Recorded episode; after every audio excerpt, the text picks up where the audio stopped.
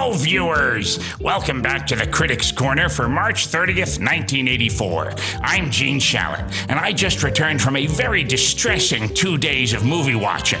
Has anyone else noticed that theater floors are so sticky nowadays? I mean, come on. Have these places ever heard of a mop? They're just coated with goo. Am I right, Bryant Gumbel? Of course I am.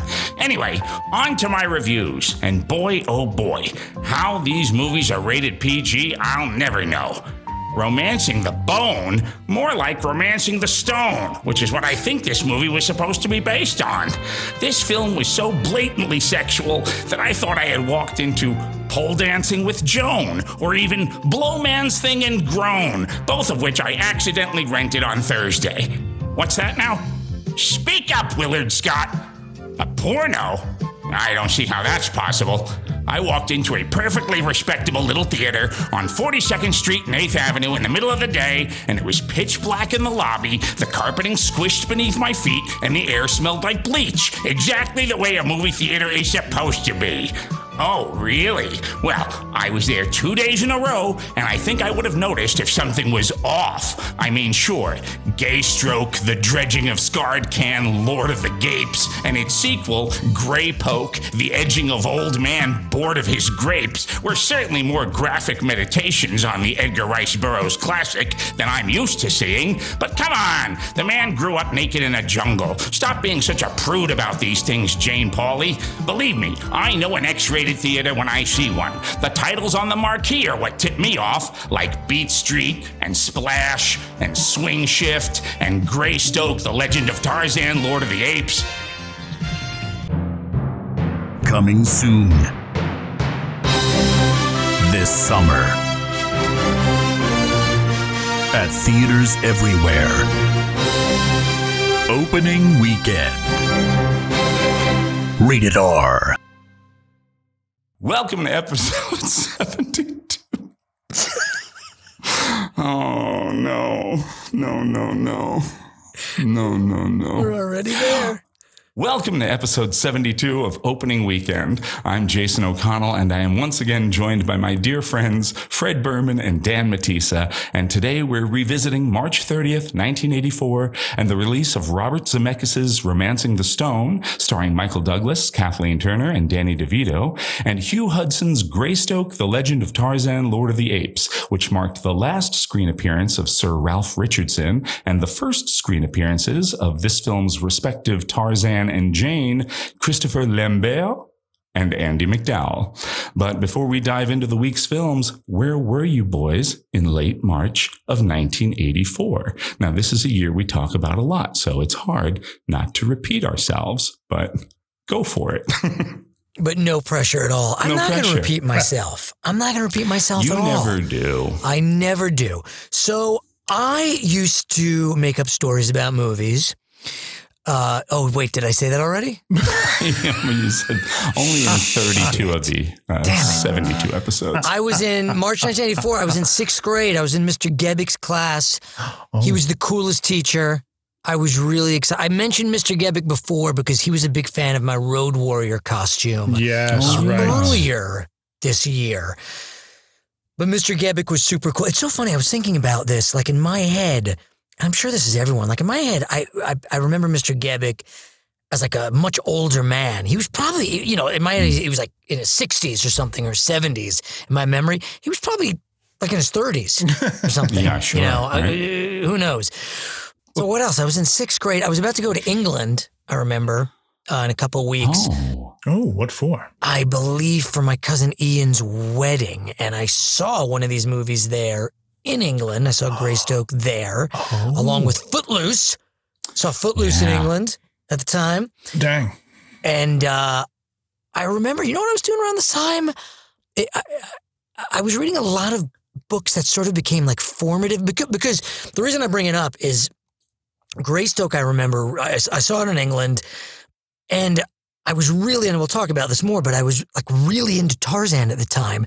And I remember reading, I had a version of the book, of the Edgar Rice Burroughs book. What? And I, and I did a search online. I was like Tarzan 1980s edition, and I found it. I was like, "Holy oh, shit, wow. that was it!" It was a white cover, and it was him swinging on a vine, and there was a little baby and a cheetah and a gorilla. And I started to think, I'm like, oh, this was a time when I was really, I was always a reader, but like I started to come into my own as a reader. Mhm. And we've talked about in other episodes. Uh, in seventh grade, I got really into Stephen King, but this was, you know, what I started to read around this time, which was like a, a huge thing The Hitchhiker's Guide to the Galaxy, Oh yes, yeah. yeah, Yeah. yeah, yeah. which I don't think I fully got at the time, but it was one, and we've talked about this in other episodes where like you're introduced to something by an older babysitter or a friend or, you know, a friend's brother or whatever. And this was one of those things. And I think actually this might have been the same guy. Speaking of the Road Warrior earlier, we had a, I had a babysitter. I think his name was Scott Sussin. And he was the guy who introduced me to the Road Warrior and Clockwork Orange and all these movies that I probably Sex. and sex, yeah. All these that was Nora Francis Connie. Go Oh, back to episode seventy one. Well, but they, wait, that was her coat. That was her The- coat. the Yeah, sorry. Introduced you to sex. Yeah, but I mean, you know, considering considering how short an experience the actual sexual experience was, it was. Sure. I, I may as well have had sex with Nora Francis Connie's coat. Ladies and gentlemen, go back however many episodes it was where Fred Last episode.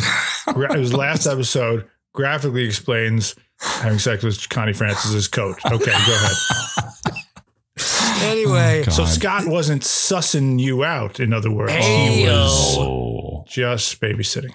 But I think he, you know, he was introducing to me, and you know, he was really into like British humor, and I'm I'm fairly certain that he was the first person who mentioned Hitchhiker's Guide to the Galaxy to me, and I remember because I thought he was super cool, like he played D and D, and he- he mm-hmm. was just into all this what I thought was cool stuff, and I remember. Going to the library, to the public library, and finding it, you know, getting like the hardcover copy and taking it out and not really getting it, but thinking it was one of those things where you felt cool. You're like, this is not everyone is reading this, but the mm-hmm. cool kids are. And like, I'm being introduced to a huge, it was the same thing like, you know, discovering Monty Python. Yes, That the type of cool thing. nerds were into some of these things. Like before Yeah. you knew, like the nerd, you had the nerd nerds, and then there were like there were different strata to the nerdity. And Yes. the cooler nerds were like, "Oh, you need to watch Monty Python. Oh, you need to read Hitchhiker's Guide." Yeah, Yeah. and you were playing D and D at this time too. Yeah. But we played, Wow. We, I See, that was so. something that was untouchable for me. It's like that's like remember when we talked about oh, this is the older kids' video games. yeah. that yeah, yeah. stuff for like the stuff you're describing is like the kids who are like so so advanced in their nerdity that they're they're they be, they come back around again to being cool. But Dan, No. what you have to understand is we did play D and D here and there, Uh-huh. and and I think I've talked about this before, but we were too lazy to read all the instructions and like all the different die. So it was basically I've said this before. We would use, uh, we might have used all the ten sided die at one time. All I remember was us doing okay. We'll use the six sided die. One to three, you live. Four to six, you're dead. Or like you know, one to three, you, you make it out of that perilous situation. We played it. You know, we we were fast and loose with with our D and D playing. See, but, I'm um, already lost. I'm that that's already too complicated for me. I already would Jesus. be like, you know what? Just flip a coin. Oh, they have coins back in those That's days. Just flip a essentially coin. flipping a coin. So Yeah, one to much. three, this happens. Four to six, this happens. Is like flipping a coin. Too It's- complicated. Too It's, a 50 complicated for 50 me. chance. Remember the game Trivial Pursuit? Sure, of course. That? Yes. that. Did everybody remember that? Call in if you recall that game. Did that come out around this time? Right around I- this time. Yeah, I think Wow. so. Right around now. Um, that was, uh, uh, you know, I love that. yeah, I loved it too, Played Jason. Oh, God, I yeah. so loved it, and it was it was hard because there weren't the different versions yet. You know, Mm-hmm. not quite yet. That comes in later. Of like, oh, there's all right. Let's do a version for kids. Let's do. So you were playing and trying to figure out the same shit as your parents, Yeah. same stuff as your parents, and you're and you're going. I don't know what this is, and they're giving you hints because half the questions are about like you know Spiro Agnew and stuff, and you're going, I don't know who these people are. You know, there's like you know the history category is like impossible because it's all stuff from before you. were It was a really but tough your game. parents are like running the category, and it was really tough. It was really tough. So we would all they would always give me and my sister uh, hints of like, okay, rhymes with Flixen, Richard Nixon. Yes, very good. Just with flicks and Good job. You got it. You're smart. I'm impressed that you would even know that it rhymes with Flixen. I would be like, Dixon? Um, yeah. Donna Dixon, Open China. Was the president of the United States Donna Dixon at this time? The uh, so we were doing a lot of that. Cabbage Patch Kids were very big. My sister Oh. clamoring to get a Cabbage Patch. Did you have one, year. Fred? No, but oh. my God, you just reminded me. This that was huge. My sister got one this year. Jeffrey Parker Jr. was the name. And when we were in England, I destroy I didn't destroy Jeffrey Parker Jr., but we were I can't believe you remember the name. He sang the theme to Because you Ghostbusters. sang Ghostbusters. right? yeah. No. Did he get Jeffrey Parker Jr. and then two months later Ghostbusters comes out and you're like, Jeffrey, your adopted father. as the number one hit single in the country. no, I Why did you remember destroy him? I didn't destroy him, but I remember very clearly because it was a real big deal when my sister got it. And like we thought, I just remember thinking, all of us thought those things were so fucking cute. Like we couldn't take how goddamn fucking cute those cabbage patch. Jeffrey Parker Jr. was so fucking like we couldn't get enough. It was it was indescribable how cute this doll could be. I mean, they were really sort of terrifying looking when Yeah, you think about it. This fat, dimpled, yeah. Yeah, but at the time, but when we were in England, I'm remembering this. We were staying at someone's house, and we were we were on these scooters. Remember those scooters that you used to ride around in gym class on the floor in elementary school? They're like blue scooters, and you'd play like No. crab ball with them. Oh yes, absolutely. Yeah, yeah, yeah, they're yeah. basically like they're basically like like um like dollies. They're Yeah, like a that's, dolly. totally, that's all it is. Yes, yes, yeah. yeah. They took like something that the janitor wasn't using at the time. Like, "Yeah, give me 20 more of these and uh, yeah, put the kids on them and let them We'll go make a game out of it. Yeah. I'm going to use this dolly to take care of this dolly. This dolly. Well, I did. I was riding around in England on one of those with Jeffrey Parker Jr. and I dropped him and I ran over his head and he had a scar on his head. And my parents were so pissed because because they knew how much Jeffrey Parker Jr. meant to my sister and how much Simona. Jeffrey Parker Jr. costs cost, because exactly. they uh, uh, in Yes. their in money and time and energy Yeah. because they had to probably wait overnight till the store opened to get Oh, Jeffrey Parker crazy. If you were a kid with more than one Cabbage Patch doll, that meant that your your father did something not so uh, up and up for a living. And it'd fa- and it'd be like, oh, these two fell off the back of. hmm, Exactly. you couldn't get those things for lover money. It's Johnny roast beef, you know, got you, got a few of them for you. yeah, Johnny Roast Beef was. So did you them- have a Cabbage Patch? Did you have a Jeffrey Parker Jr. of your own, Dan? Did I your didn't, sister? but the sister definitely did. Yeah. I don't remember the name, but it was a, it was it was you know I don't. Again, we've said this kind of thing on the podcast before, but I don't know that there are toys today that people. I guess the last big one that I can remember is like Tickle Me El- Elmo, and that's got to Yeah. be 20, 25 years ago, right? It's is there ex- anything almost exactly today that like the 95 or 96. yeah, is it Tickle anything today? Elmo. Is there anything today that like the parents are going that berserk over? Because Cabbage Patch was a phenomenon. It was nuts. Yeah. I mean, there are like, you know, when like the Xboxes or play new PlayStations or Oh, that's stuff like it that is. come out. Then it's That's weird. Then it it'll be like old. There, there were these things, not fidget spinners. There were these things that came Mm-hmm. out a, a- several years ago, and then they like came back again. I remember my kids. Boomerangs? Boom! That was everyone wanted a boomerang. They came out and then they came, back Came out- again. Came back again. Yeah, there you go. That was funny. Uh, Furbies, but that was like the same time as Tickle Me Elmo. That was like right around that time.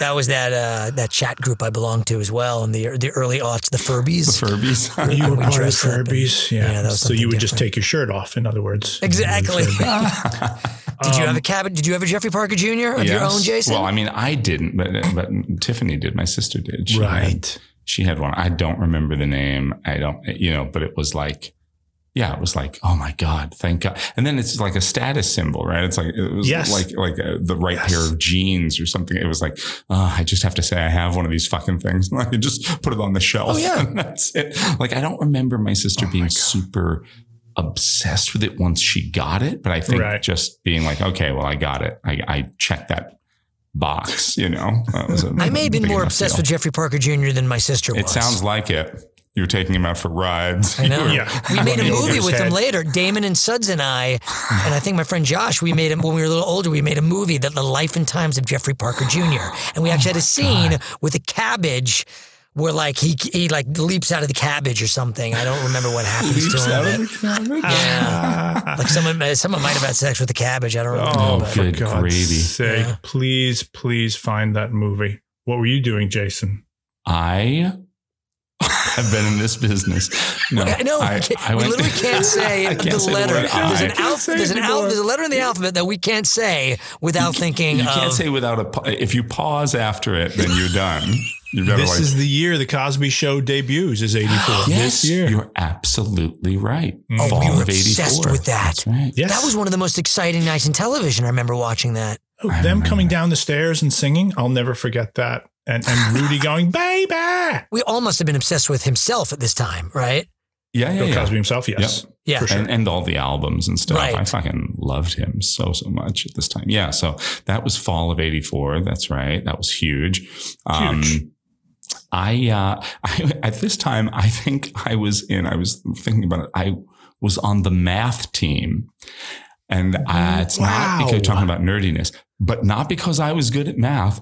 I was just serviceable at math. I joined it because the pretty girl that I had a crush on was in on the math team and she didn't want to be in it either. It was just like a thing that you had to, there was some sort of like requirement that you had to fill. This was in seventh grade and it was, it was like you either had to do a certain amount of, I don't know, it was either extra credit homework or you had to do some, I I can't remember what the condition was, but it was like you can do A, B, C, or D, or join the math team for a semester. and there were like the real, you know, mathematicians, the real, the real brainiacs were there. And then there were two other people, this girl who was like, okay, I'll do that. And so I don't have to do the other thing. And she, she wasn't particularly great at math as far as I know. Uh, and then there was me just going just to be, you know, breathing in the same air that she was. And we would like go to school early, like 7.30 in the morning. And we'd say, and math team is just, you know, you just sit there and the guy gives you math problems and you work on them and see, oh, who got them right. It's just like extra math class. That's Jesus. mostly what it was, except then after a few, you know, and, and I'm like, this is great. I just get to like hang out with her. I'm not in that many classes with her. This is just more time with her. And then it's like, okay, Thursday, the math meet. And it's like, whoa, you're going to like mm-hmm. another school to mm-hmm. compete. Like, and I'm like, I am not, this is way too much for me. Like it was, it was a horrible, horrible experience, you know. now 'cause you're it's a like- mathlete and Yeah, you never I'm, like, wanted to be. pitted The one. against another Mathletes, that was the name of the yes, that was the name of the team in our school, the Mathletes. I think that was the name in ev- every school in the Was United it? States Yeah. of America was probably the mathletes.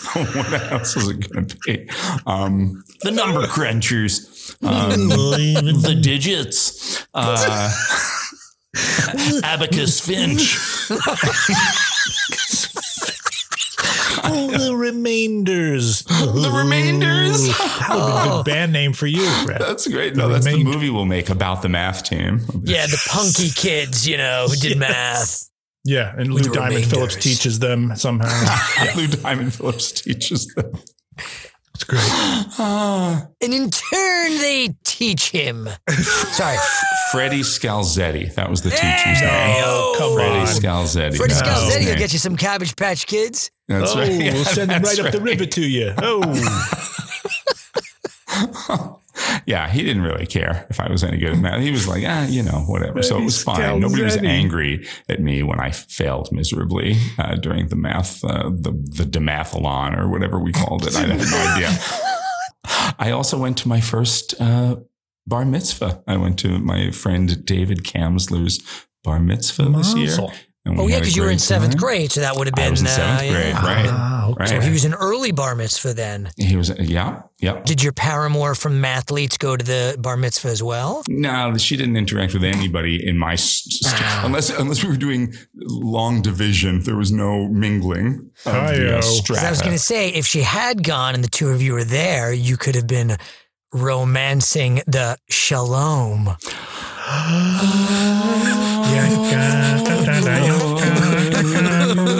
It hurts. It hurts.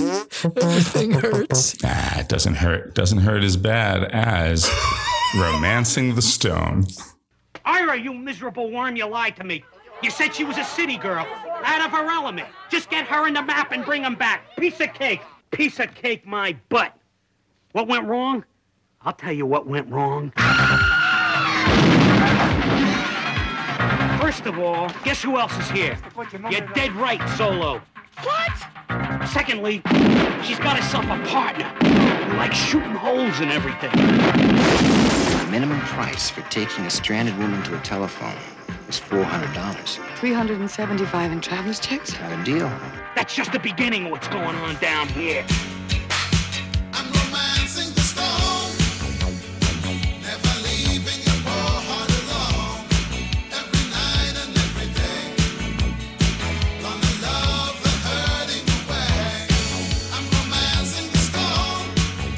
Romantic adventure writer named Joan Wilder, played by an excellent Kathleen Turner, who won a Golden Globe for her portrayal, is hurled into a real life adventure in the Colombian jungle when she learns that her kidnapped sister will be killed if a treasure map is not delivered to her captors, including a far better than his material, Danny DeVito.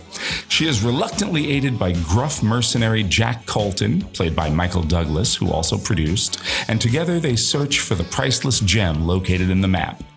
Directed by Robert Zemeckis, who was slated to helm 1985's Cocoon, but then lost the job after studio executives were unimpressed by an early screening of Stone, the film was a surprise hit, benefiting from audience anticipation for Indiana Jones and the Temple of Doom and earning not only $86.6 million at the worldwide box office, but an even bigger 1985 gig for Zemeckis, the first installment of Back to the Future. Fred and Dan, what'd you boys think of Romancing the Stone? I remember seeing this movie in the theaters and loving it. I remember now, hmm. correct me if I'm wrong and help me out. I was doing I was trying to do a little research and figure this out. I remember a couple of things about this. I remember going to see it.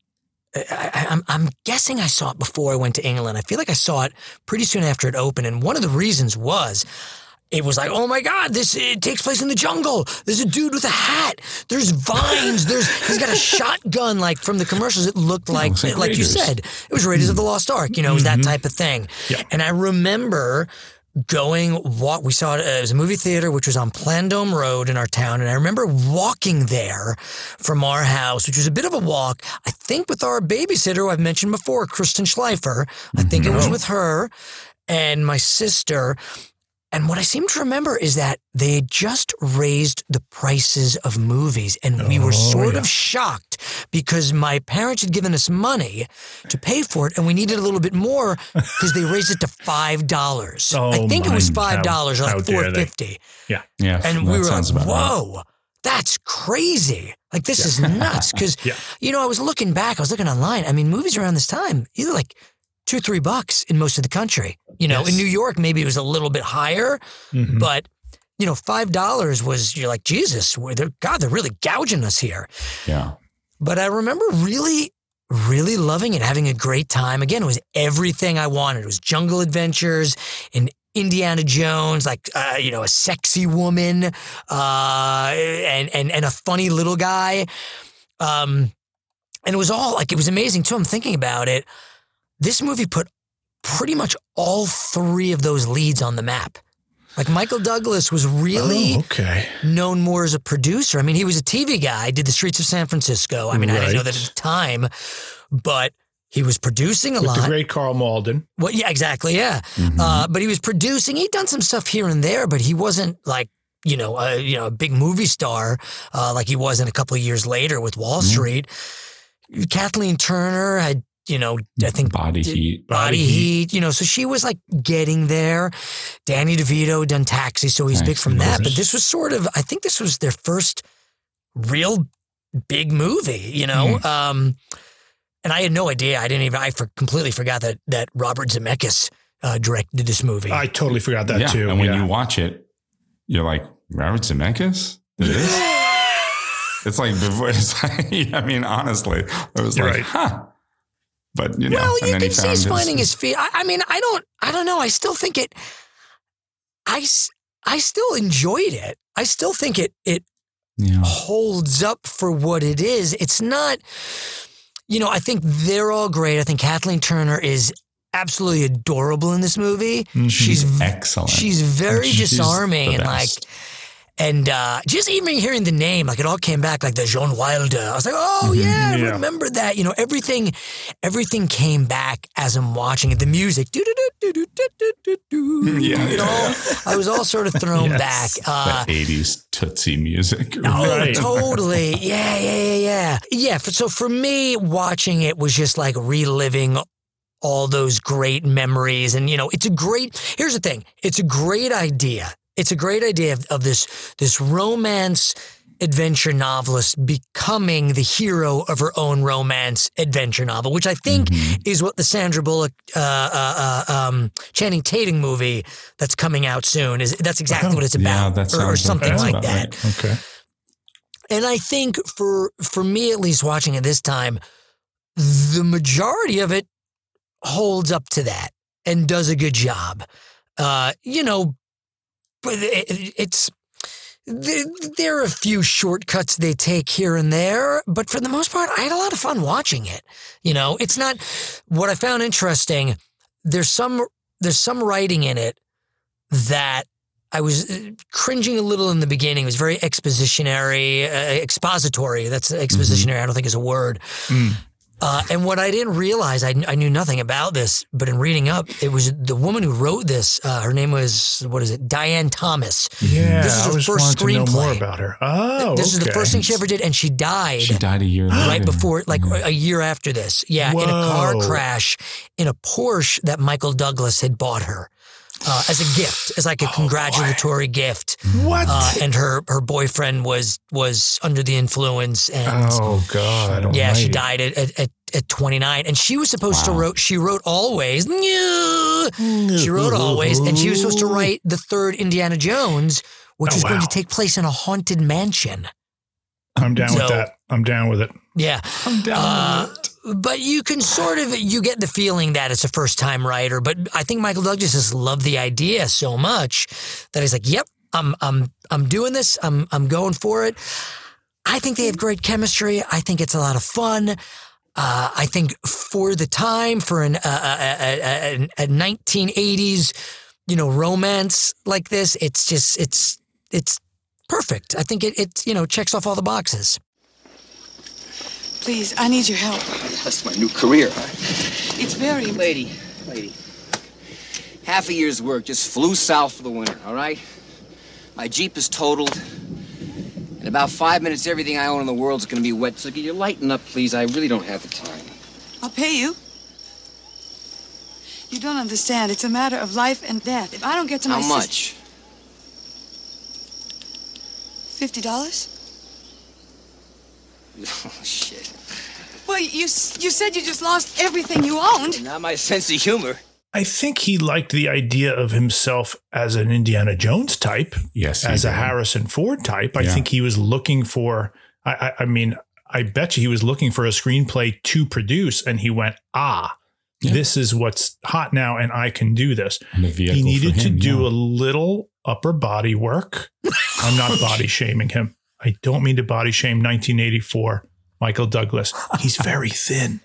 He doesn't look like he could handle himself out there. She handles the machete better than him. Like she's more of a pro with that machete. I wish the movie had like gone full tilt in uh, what, what Yes. you're what you're kind of edging Yes. towards is, is no that like she goes she gets swept up in this adventure there's this guy but he's an asshole and she starts getting And a taste for it and she it. takes over and Yes. she's like I'm the guy I'm Yes. the hero There you you're go. the Right. sidekick or something and it never That- quite goes there even though she does come into her own She and, you does know, come into her own at the end. I mean, it doesn't. Yeah, she she, is the she is the one that sort of you know saves the day at the end, which Mm-hmm. I'm really glad they did because it could have, you know, and for a lot of the movies in the '80s at this time might have gone the other direction with that. But I I, I appreciated that yeah they they did that. But I know what you're saying. Yeah, it could have been. They Yeah. could have got more with that. I, I, you know, eh, there's another series of movies uh, around this time that I've never seen, and it's the is it the um, the King Solomon's Mines Alan Mines Quatermain. Yeah. movie, the Alan Quatermain movie. So there's a lot of sort of copycat, Oh, yeah. you know, um, things going on at this time.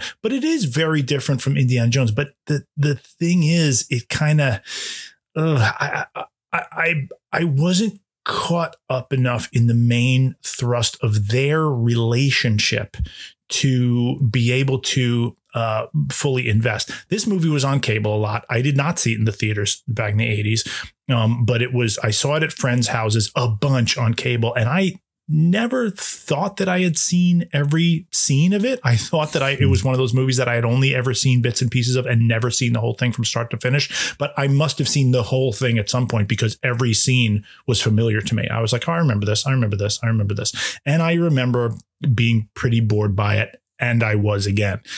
Here's the thing. The the relationship really hinges on kind of one thing and one thing only. Can she trust him? Mhm. and you you lose a lot of the juice of that because they they get together um before she kind of knows she can fully trust him. And then there's only one moment. It's the moment that they're on the two opposite sides of the river where she questions that again. But there's a key thing that happens where he's like no no we'll go get the stone. And she's like sounds good to me.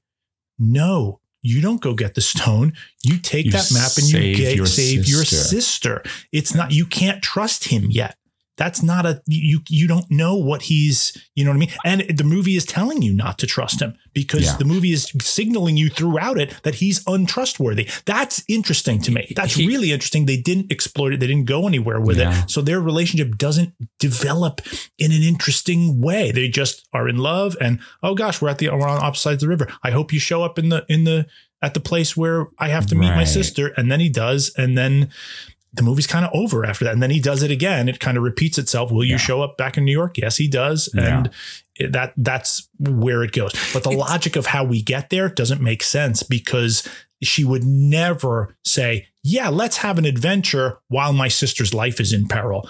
I have the missing key to the thing to save her right in my bag. That- and it's always been Well, there. I think, but that was the whole point was that he sells her on the fact that if you get the stone, you have even more to bargain with.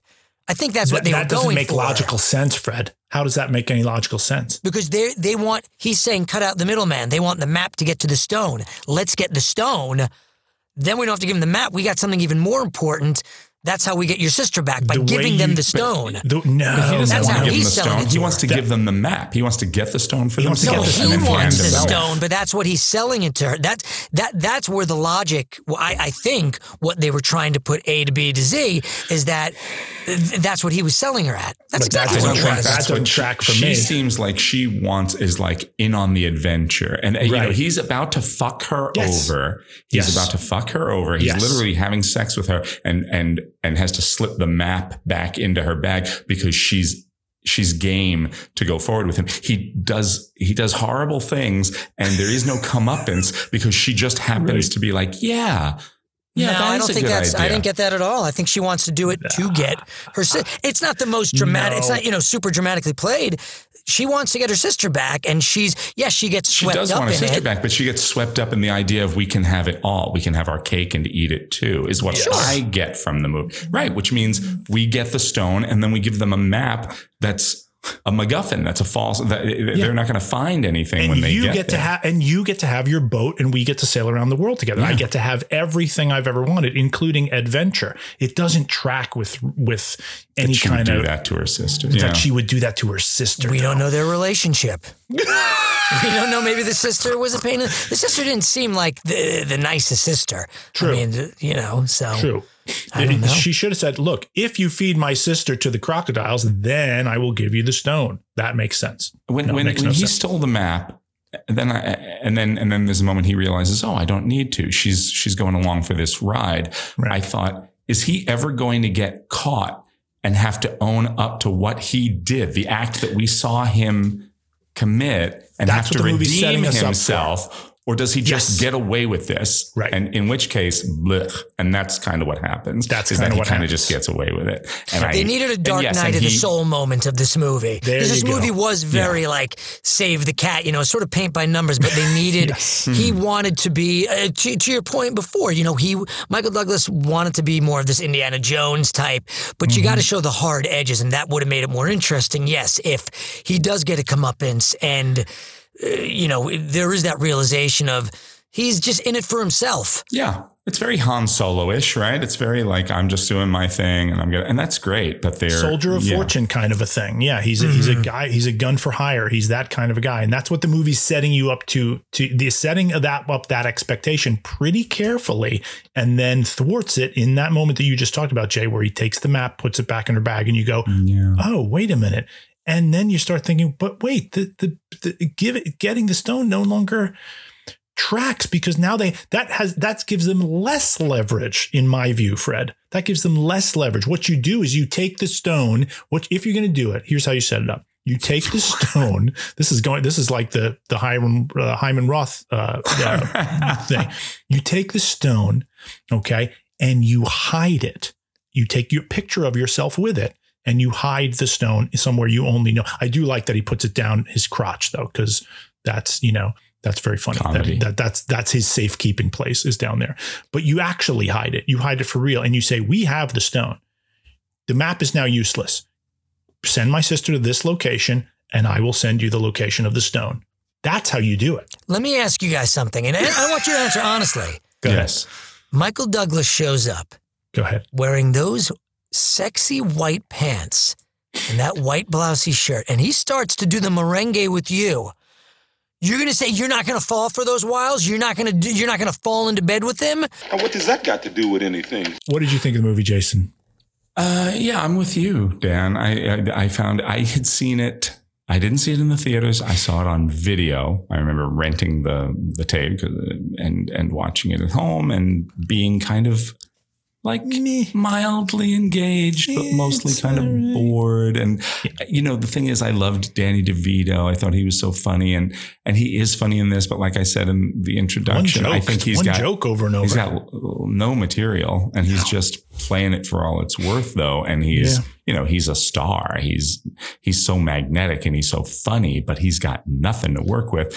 And you talk about, and the, yes, the thing, the reason this movie, it's between it being Indiana Jones was in the air, the zeitgeist, that kind of thing. People were looking forward to a new one coming out like a month and a half later. This was like you get your fix a month and a half early. we talked about how and they're Dreamscape was trafficking in that same Yeah, yeah, kind yeah. of thing. Mhm. Exactly.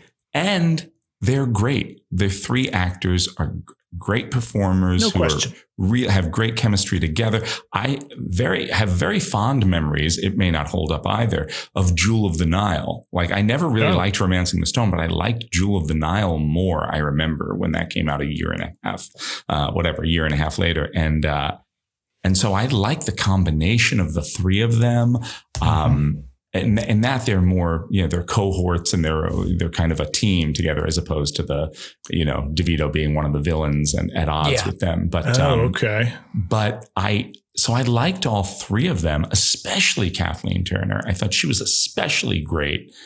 Um, but that's all it is. I've It's always like liked her. three likable actors Yeah. and that's it for me really that's it because now without the kind of anticipation for indie thing it even kind of you know eh, because i thought it would be more exciting and adventurous and more stunts and more like you know there's not it doesn't really live up to in my mind it doesn't seem to traffic in the same kind of thrills and, and No. things that But that it's not that because it's No, more it's God, it's yeah, it's doing the more the romance thing. Yeah. You know, it's doing the more which I thought was that was a great twist. I thought I think they I feel like they could have gone a little further with it, but when they show up at the village.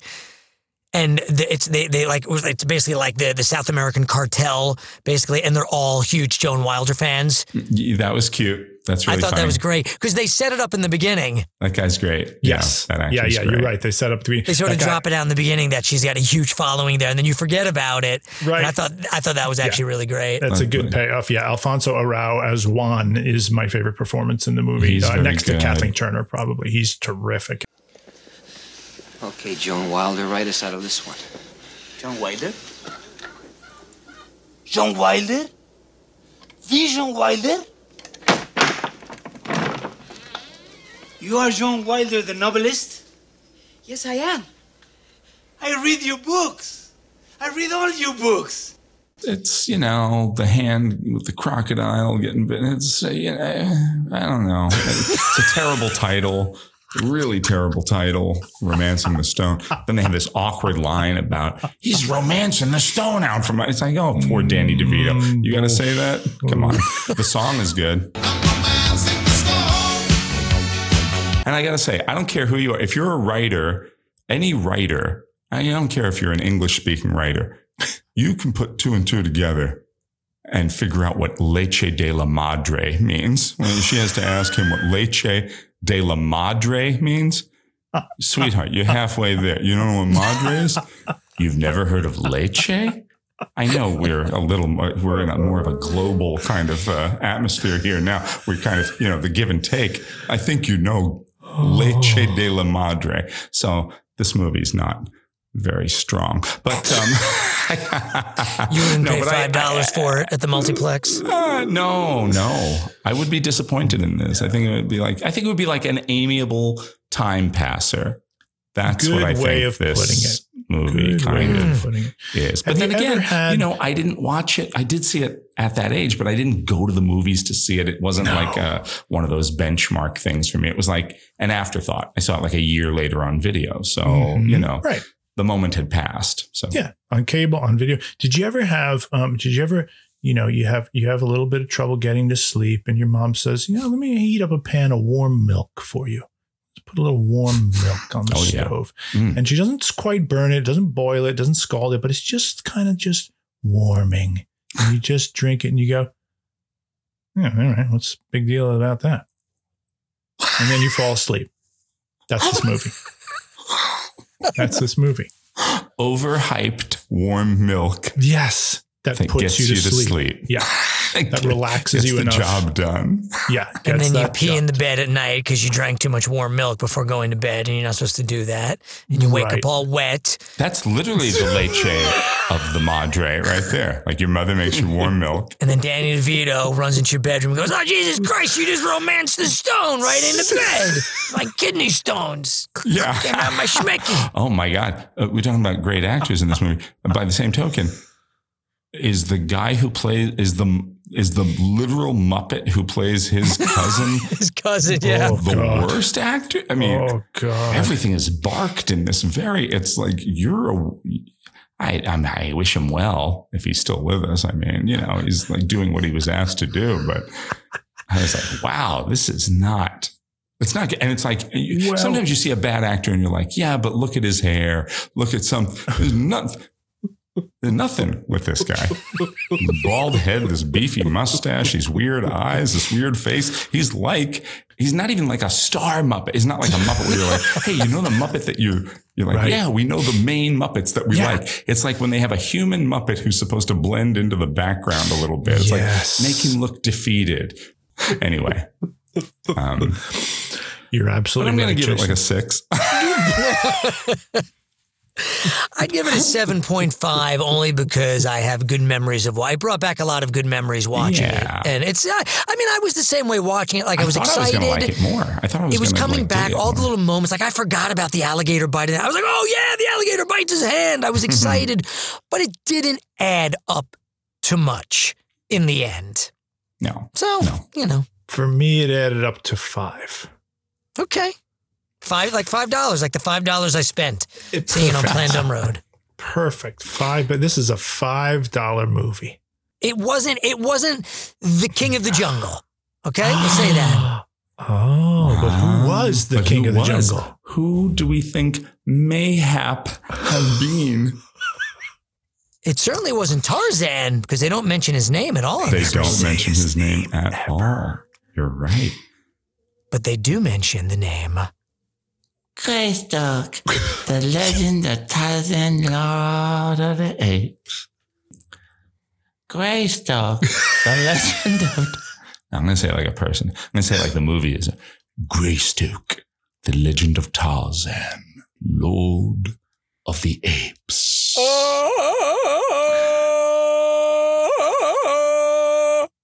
Damn, finally, that's good. finally, we get that. We didn't get it in the movie. That's true.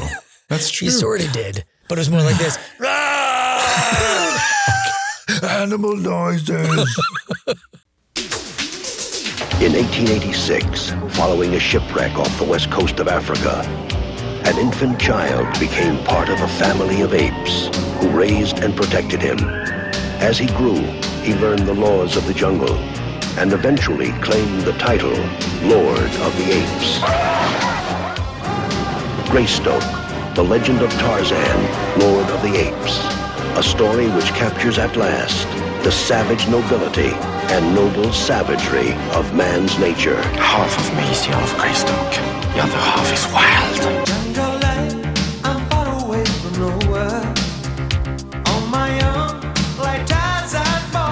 When Scottish aristocrat Lord Clayton and his wife Alice die after being shipwrecked in the African jungle, their newborn baby is raised by a shrewdness of apes.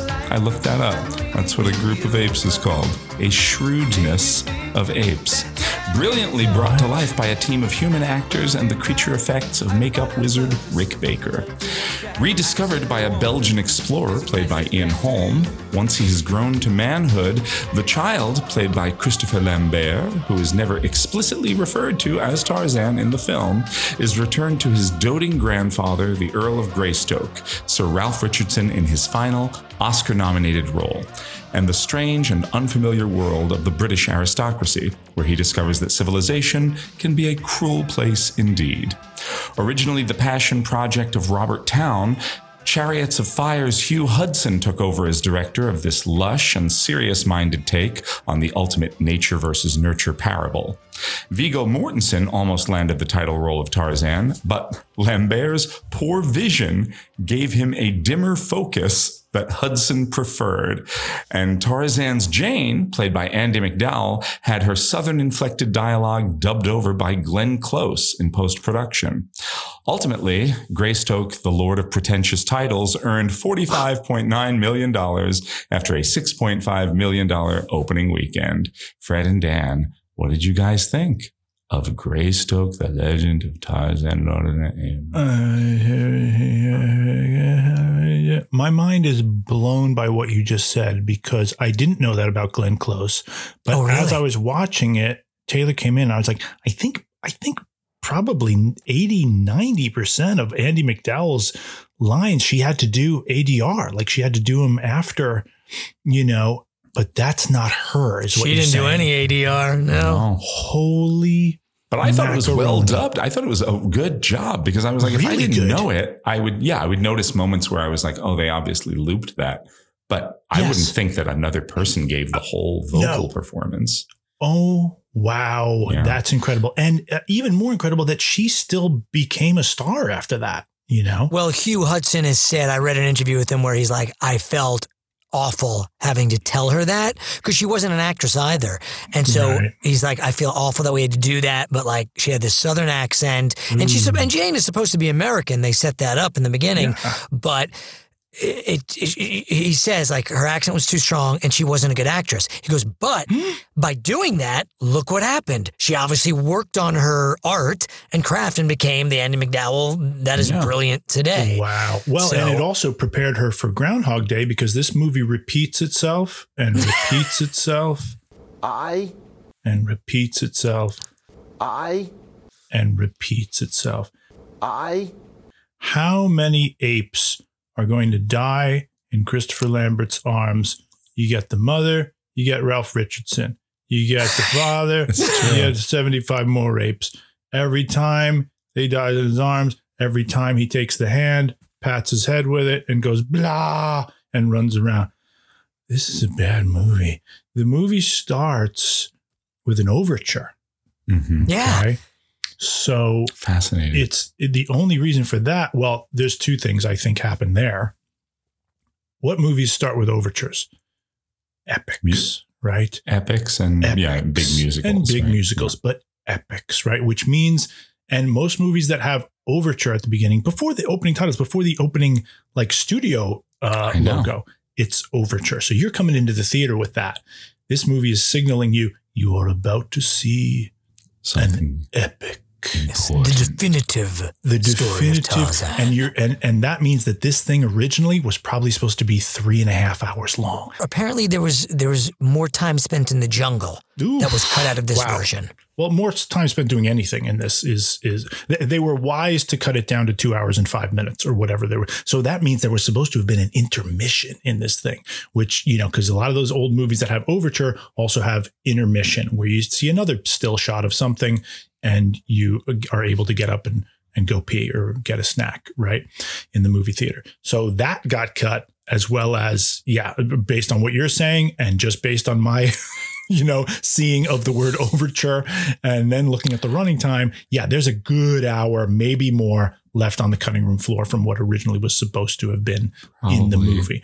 Um, and that's a good thing because this thing this is another one of those movies that every time i paused it there was 45 minutes left. No matter when i paused it it was still like holy shit what more can we still be doing with this? Um Uh, it's amazing what you're saying about Christopher Lambert, Lambert, Lambert's eyes. Yeah, he has one expression in this thing, and it's constipation. This guy is has to poop and he can't, and he's emotionally constipated and can't do anything but just sort of stare at you. It's really, really just drawn out. And I, you know, Ralph Richardson, thank God for for him in this thing. Ian Holmes chewing the wonderful. scenery. Ian when Holmes Ian is great. Holmes, when Ian Holmes he's great. struggling to keep his head above water in this thing, and I'm not buying the brilliant, incredible Sir Ian Holm. When I'm so glad you going, said oh, that. Oh boy, Oh, I is he liked him. faking it. Oh, I'm watching it going. I, I, liked couldn't him. tell. I'm, th- I'm thinking, and I love Ian Holm. I fucking love Ian. him. I love him. And I don't a think he's bad in this, but I am watching it going. Is this campy? Is he playing? Is, Yes. this, is this is camp? Fred, 'Cause he's, camping it up. It's really over the top. Yeah, nobody was reining him in, or or they're taking his worst takes. You know, Hugh Hugh uh, Hudson is going, give me Well- more Ian Holm, and then he's giving him more, and he's going, that's the take, and it's like, no, it's not the fucking take. Don't give him, don't take that take. I think you just nailed it on the head. And I'll, I'm sorry, I'll, and I'll, I'll let you keep going there. I'm Um, done with this movie, with this podcast, with you. this is the last movie. So waste my goddamn. T- no, please continue.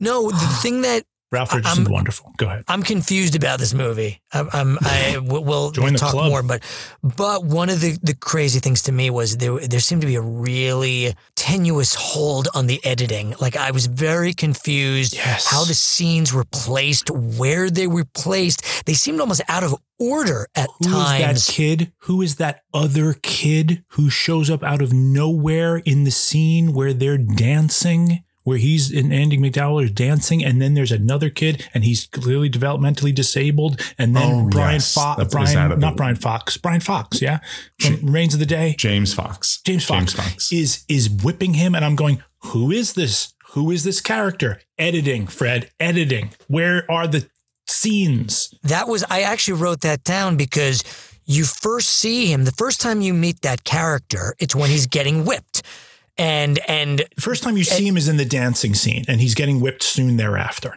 Oh, he's, yeah, he's, you're he's jumping right. around He- the room in the dancing scene, and I'm going, "Who the hell's that?" Right, Who you're right. And then you see, and then Greystoke is very protective over him. Right. But it's not until then there's a scene after that where they're going with Ralph Richardson showing him all the land, and He he says he's says, he goes, head. "Oh, he's a little soft in the head." Yeah, and I'm go- going.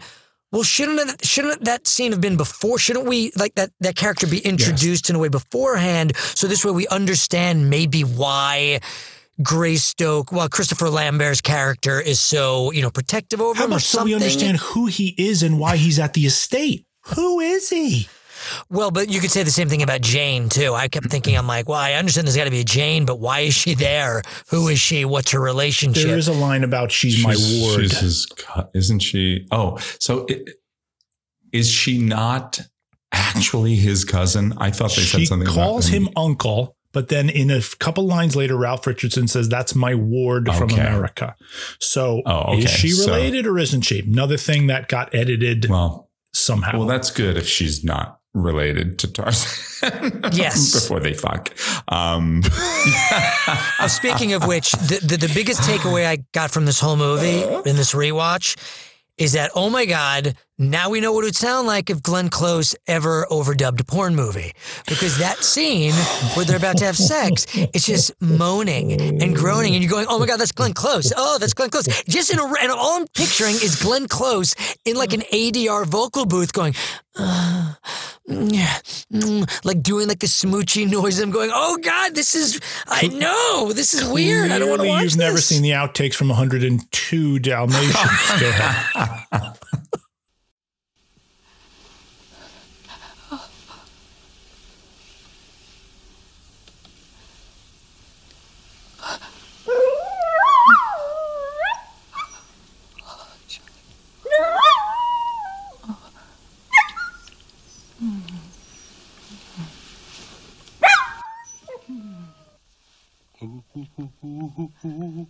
I.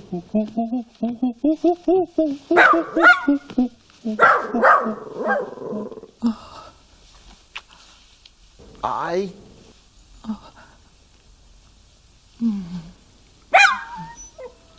I can't speak. Do you remember Yeah. liking this when you saw it in England, Fred? No. So here's the thing. How did the British audience react? Were they like, bravo, Ralph Richardson, everyone else, crap? and did they No, call him I- Rafe Richardson? Because that's what I Here- wanted to call Here's the thing. I remember going to see it in England, and I remember being just as befuddled and confused and sort of bored but intrigued as well because I remember being excited about this and I don't remember if it was because I had the book. I can't remember if I had the book Right, yeah, you before or read it. after this. And it was also, and I mentioned this with Clash of the Titans for me, I was tr- always trying to find something that would be like mine, that would be like in that sci fi Mm-hmm. fantasy genre, but different than what everyone else was into. And there was a point, like I seem to remember, I, I read. Uh, uh, uh, Conan comic books at Oh, this time, so it seemed like in that realm as well. So I thought, okay, maybe Mm-hmm. this is it. So maybe I I had the book first, and I I do have a, a recollection of reading the book and being like, well, the book's not as cool as the cover. Like it wasn't it wasn't as exciting, and that's sort of the movie too. So Does this follow the book?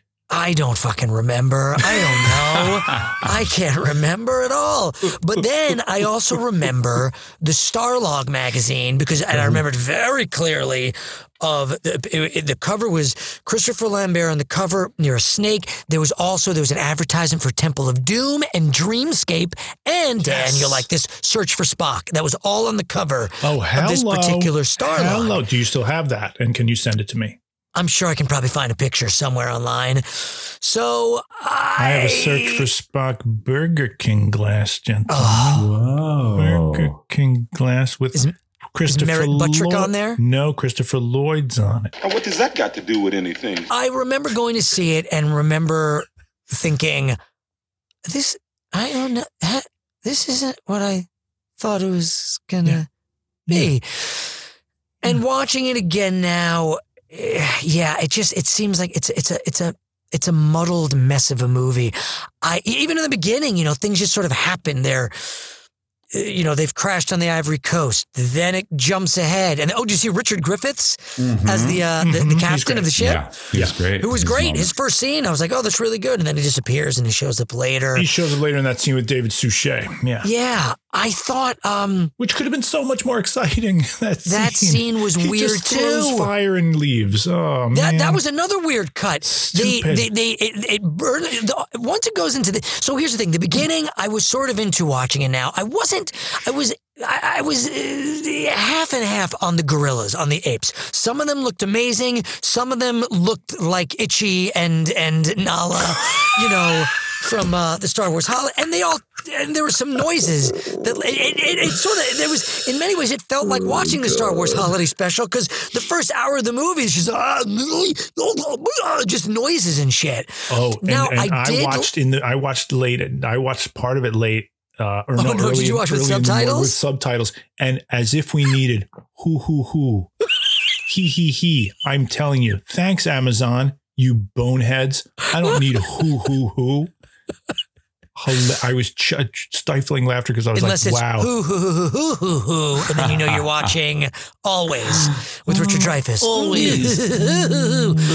I liked the beginning part. I thought the kids were great, and I was watching it now, going, they're going for it. That's a that's a naked little boy swinging on a vine. That's you know, and it reminded me of what my babysitter used to make me do back then. Ah, the French. But I was thinking, oh wow, th- okay, they're really going for this, and there was something very primal. You know, they were re- Yes. just like, and I like that. It was almost like fly on the wall. Like this is really what it would look like. Yes, it was long, and apparently it was even longer those scenes. But you're really gonna see Hugh Hudson is gonna show you what it looks like if. A boy is being raised by apes in a very realistic way. It's fucking dirty and muddy and mm. naked. And uh, I actually thought that stuff was pretty interesting. It jumped around a lot. I couldn't tell which ape was who. There was no, like, I had no idea. Like at the end when he's like, he's my father. I was like, oh, it really? Was, how do you recognize him? Yeah, that's From true. the That I smell? couldn't place. But I like that. But then, and I remembered when Ian, I was like, oh, Ian Holm's coming. And I was so excited because I'm like, oh, this is great because now I know who Ian Holm is. And it starts with that voiceover. And that, that seemed out of place. It seemed like they added that after the fact. And I was like, just thinking, what is Ian Holm doing? He was, he seemed very silly. He yeah. seemed like, he seemed Yes. like he was playing Napoleon in Time Bandits. You know? Yes. Oh, they burn down the outpost, and then you just hear this bad narration going, hmm, I think it will be harder than I thought. I will have to teach him manners. And then it's just kind of like, really? Right. He just burned, they just killed, you know, David Suchet and Richard Griffiths, and Ian Holm's like, ooh, this this training the monkey boy will be more difficult than I than I would have imagined. Ah, the French. I don't know. I am very. I had never seen this. I had never wanted to see it.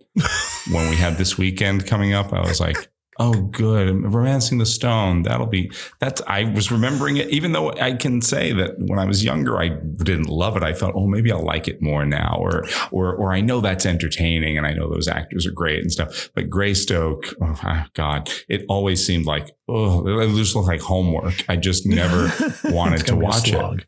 And yeah, and then the fucking overture comes on. I'm like, you gotta be kidding me. I was like, it's really, it's so pretentious. It's so pretentious. And then I was like, oh, that's that that landscape is pretty. That that's a that's kind of beautiful shot. That vista is, you know. Mhm. And I was, and I'm watching it late. I put it on at like midnight, and I was like, I'm gonna get like. I'm gonna get like 40 minutes into this, and I'm gonna have to wait and watch it tomorrow or something like this. But I'm starting it too late. I I couldn't stop watching it. I really enjoyed it. I really liked it. I really uh, it's what you said Fred about the beginning. I was like I was pulled into it because I had Yeah. no I think it helps that I had no interest and I have no affinity for Tarzan. I've never seen a Tarzan movie. I don't, uh, other than the Disney cartoon, I guess I saw. I, so it was all pretty new to me. I'd never seen like what the origin of like how he ends up in the jungle with the apes. I thought it's very interesting because I, it was very clear that the, the apes were actors wearing Rick Baker costumes or prosthetics or whatever. Whereas with uh, Gorillas in the Mist, I couldn't tell you if those were apes or people dressed as apes or any of it, you know, much more artfully and, and more convincingly done in that film. Right. But, but I'll say there was something about knowing that it was like watching it and knowing that it was actors, knowing that it was makeup, where I could appreciate it for that uh, in a way that I couldn't with Gorillas in the Mist because I was like, are those just apes or are those costumes? I don't know. But so Boy, there was that's almost so something about being able to tell. that. I don't know if that makes any kind of sense. That there's something about just that little nod to the, the, the artifice of it, being aware of the artifice made me think about it more as oh a humans performing and a, a costume that was made and you know what I mean and Yeah, appreciating the art behind it because I'm way. not being convinced that it's a real monkey at any point. So whatever. So that's one thing. I'm I- on the opposite end of that spectrum. Sorry Sure. to interrupt your train of No, no, thought. no. I, That's okay. am going. Uh, that's a person. That's a person. That's a person.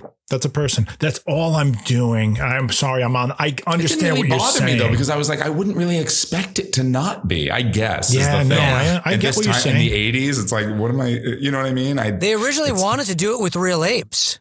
Well, yeah, you would. You would think. You would. Yeah, they wanted to do it with real apes, but they also realized that that they some of the stuff do they're trying you know? to do. Yeah, some of the violence and whatnot. Yeah, some of the stuff you just be- can't train apes to do. Yeah. I mean, but I mean, yeah, yeah, I'm so glad you brought up Gorillas in the Mist because that movie does it seamlessly, even though some of them are puppets, you know, Mhm, and, but it's not a person in there. I don't think. Maybe at sometimes it is, but you, you're right. You can't tell.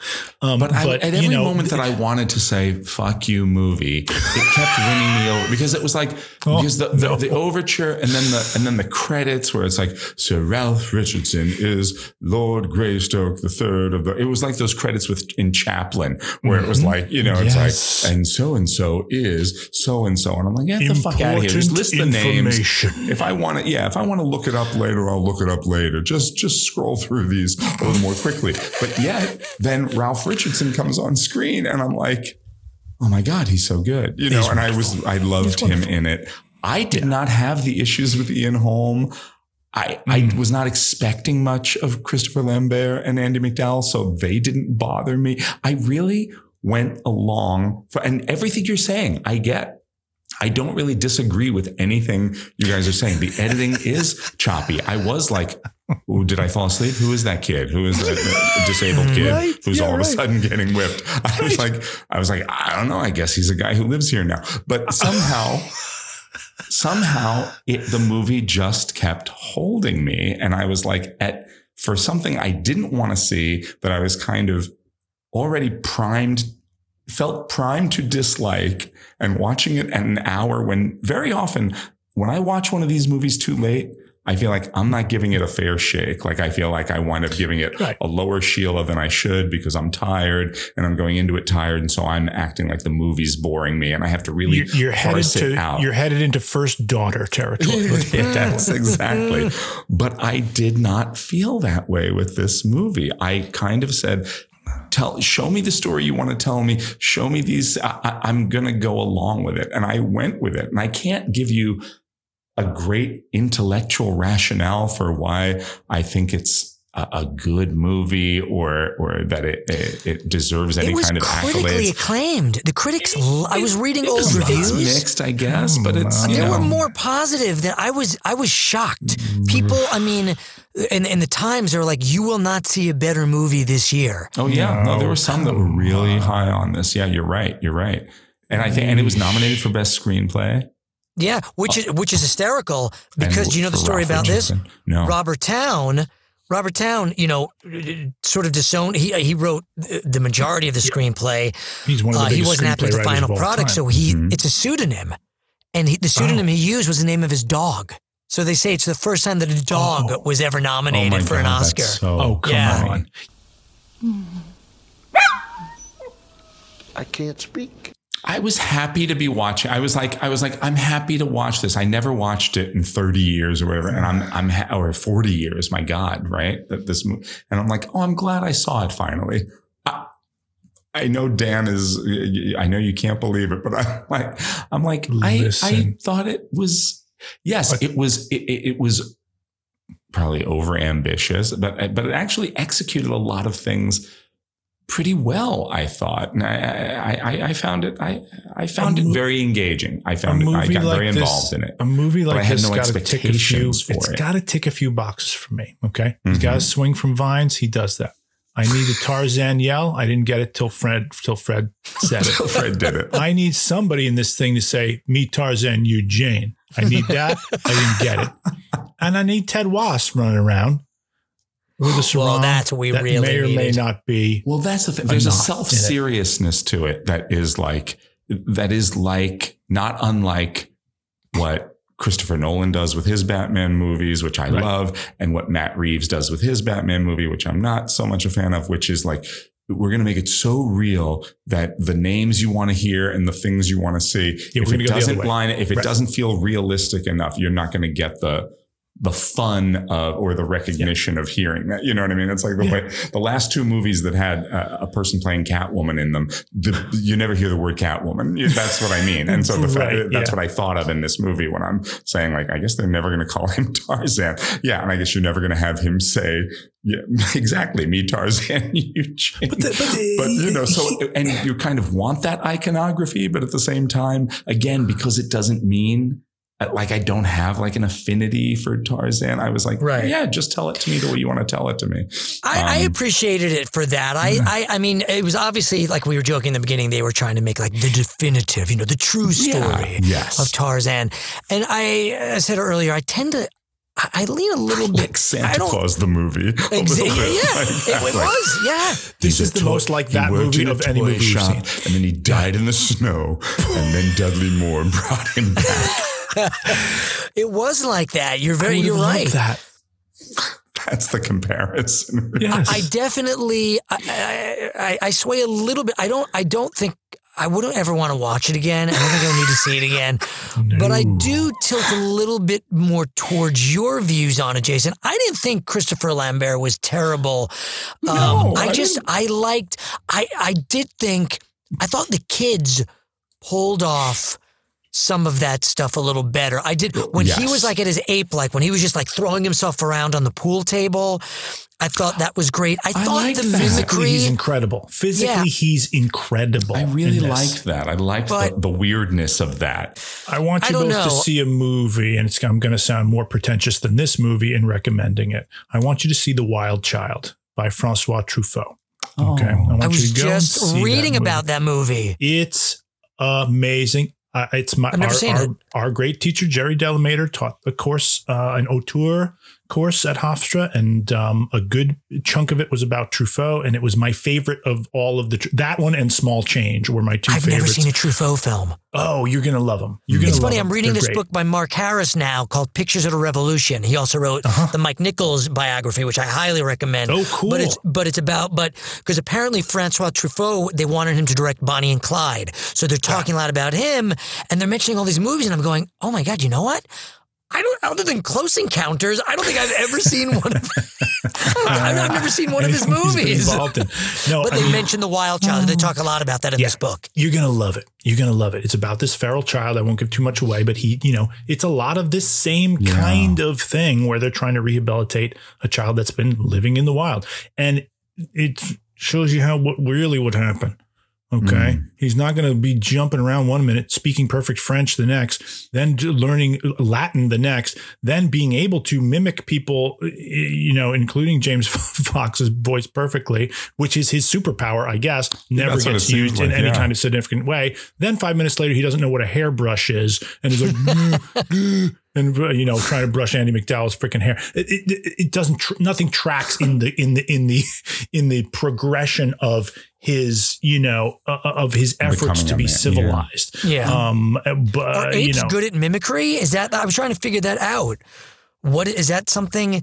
Because that seems, and and you know, so it's it's so interesting because in a lot of the reviews I read, they were all tickled by that.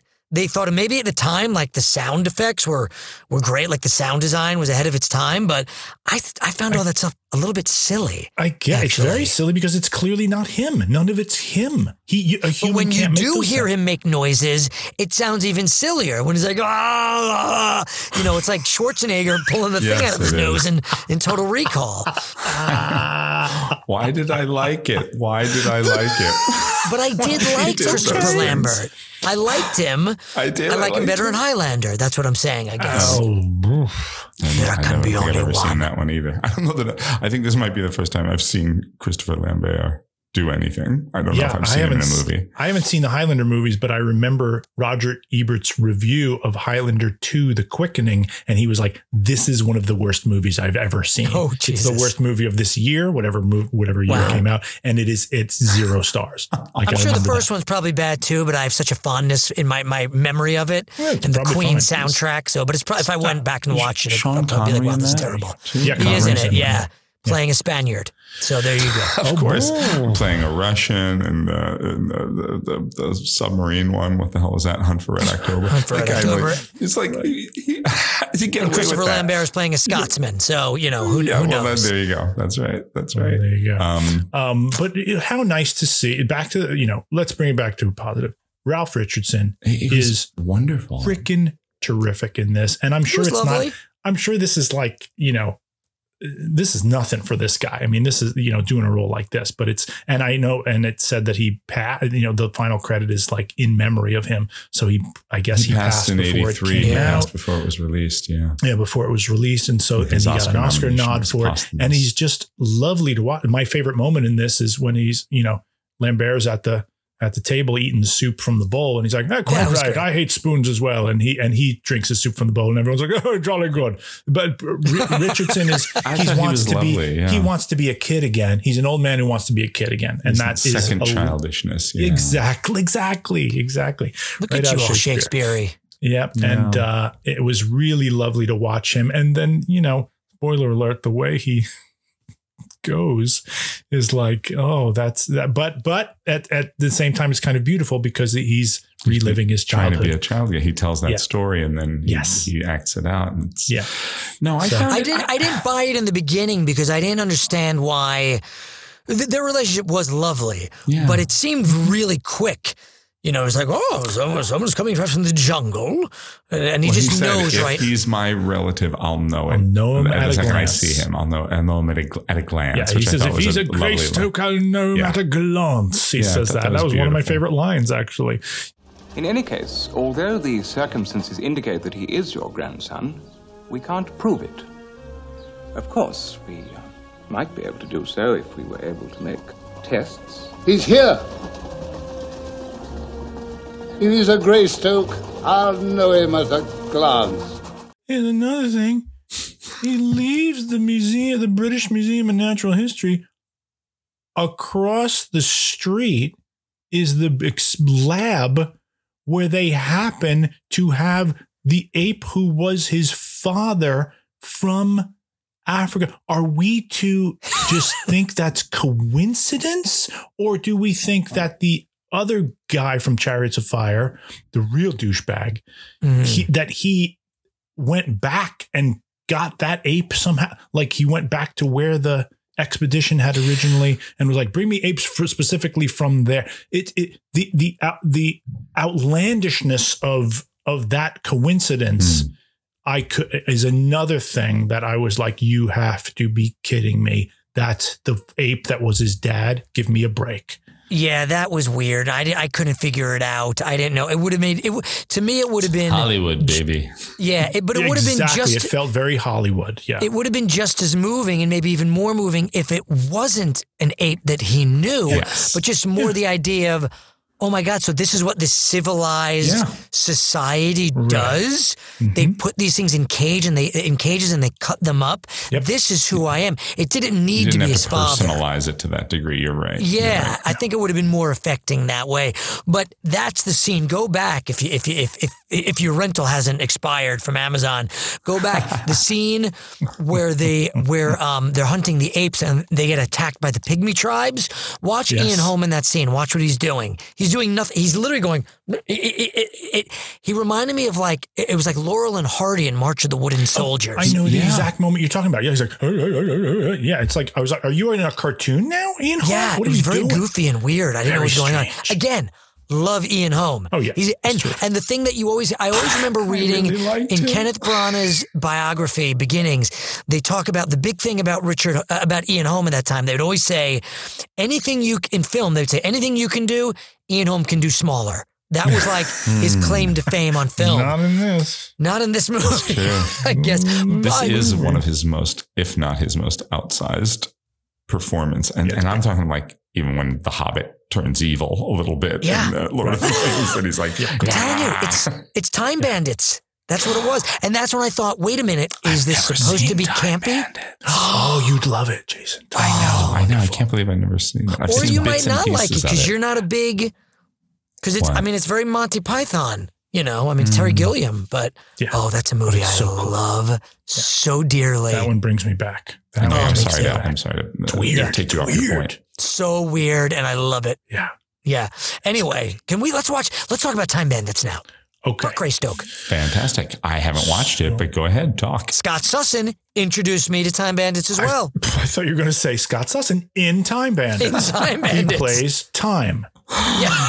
I'm picturing Scott Sussin in like the shortest terry cloth robe possible. like it's just Why? grazing. Because like you said he would walk around the house in a robe. the tip I never said just that. grazing the bottom of the robe, and he's like, "Would you like some juice, Fred?" And you're like, and you're like, "You should get some clothes on before my parents get home." I think. But we're gonna watch a Clockwork Orange now, Fred. Come sit next to me. No, Let listen. me tape your eyes open and then you'll watch. No.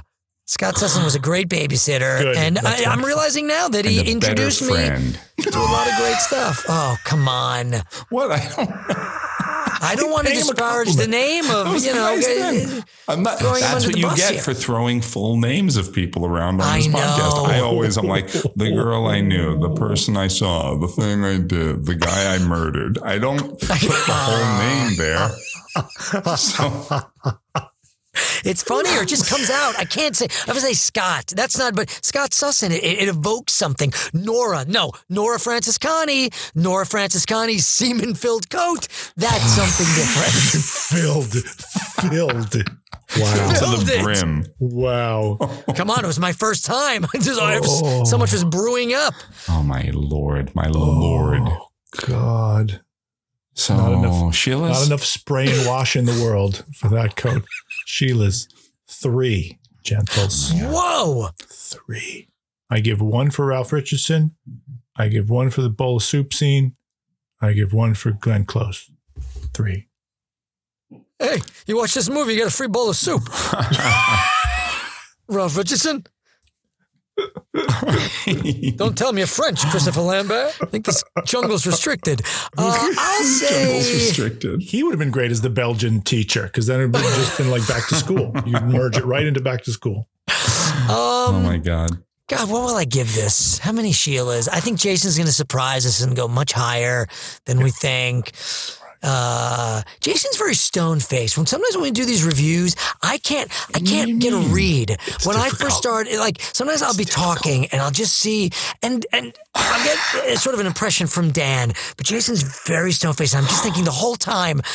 uh, 72 episodes. Oh, he's just judging me. He thinks I'm a fucking asshole. He's an, he thinks. I'm an all. asshole.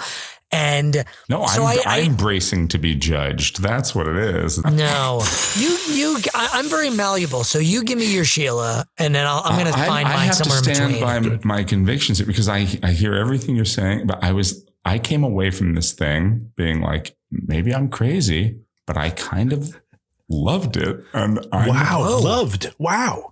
There was a lot that I loved. I was very engaged by it. It really drew me in.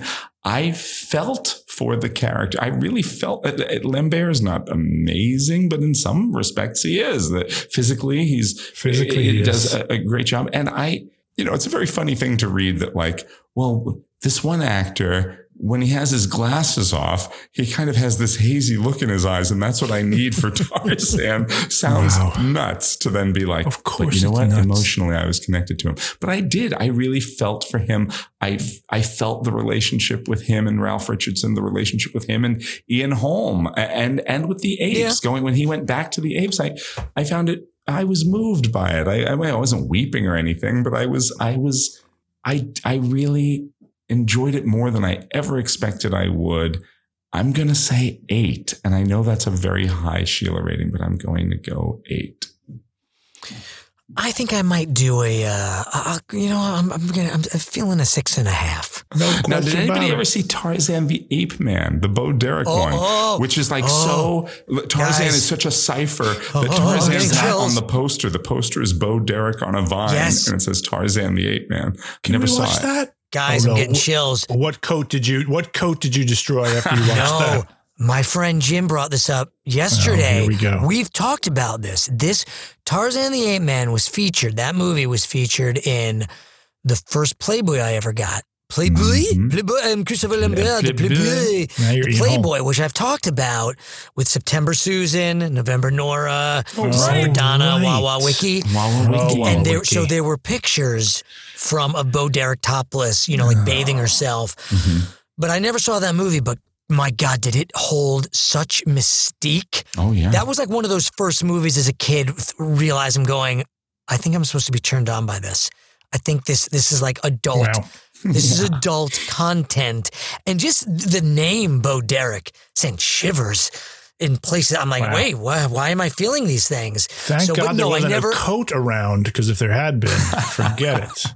But no, I never did see the movie. Oh, but I do remember the pictures vividly that were in that issue. And who plays Tarzan in that? Who knows? Some guy. Literally, I mean, you wouldn't even know. I'm telling you, Dan, go- go on the internet and look up like what the, the posters for Tarzan the Ape Man were. I think it's, Just Bo Bo Derek on a vine Wow. in scan, basically looking like Sheena. But we've been in great hotels. Sheena, this month on HBO. Do you know what Hugh Hudson's follow up to this movie was? Revolution with Al Pacino. Revolution. Revolution. Revolution. The thing that made me, that made the vein come out in my eye and made me bury myself in Beverly D'Angelo's big ones for four years. The beginning of the end of the beginning. Cup of tea, governor. he, did, did a British accent in that. I remember. Hey, John Adams, Did get you over see here. it? That was like the, Never seen No, it. I remember seeing. I that was bomb. I. I remember seeing the um, Siskel and Ebert review of it, and them talking about his accent, and watching. I remember seeing the clips from it and going, "Oh, that's not, that doesn't sound like a good accent." And then when I was in college, and I was like, "Oh, I got to watch everything that Pacino's ever done." That was the one movie that I, I said, "Nah, I don't want to." I just skipped over that. We'll find I that everything year. else except that. we will find that year and we will find that 85, I think it was the year after this. Oh, it was like fall of 85. And then he didn't make a movie till Sea of Love in 89. So it was four oh. years he went away after that. And he was probably working on Local Stigmatic and other, you know, his own Sure, films yeah. and stuff. But uh, he kind of Oh, had to take himself out of the limelight for a little bit, I think. But um, mm, fantastic. He was going to play Tarzan, I think. Pacino. Oh, he would have been great. Hoo-ah! he's swinging. You read my mind. Hoo-ah. You read my mind, Fred. Oh, I would have what I would have given. Oh, wait, gentlemen, wait, the, uh, wait, uh, e- the phone, Oh, my. phone's ringing. Oh, that's great. We haven't had. We haven't had a phone call in a little while. It's a regular phone. Should I, do we have time? Should I pick up? Yeah, go, go for it. All right, I'll pick up. Can't just let it Hello? ring. Hello? You're on the opening weekend podcast? I never answer it this way. Hello? You're on the opening weekend podcast with Jason, Fred, and Dan. Please go ahead, please. Uh, yeah, it's uh, been a while. Hey. It's been a little while. Oh, it's so good to hear from you, Adam. Good evening, gentlemen. Good evening. Hi, Adam. How's it going? For for people who are just tuning in, they don't know.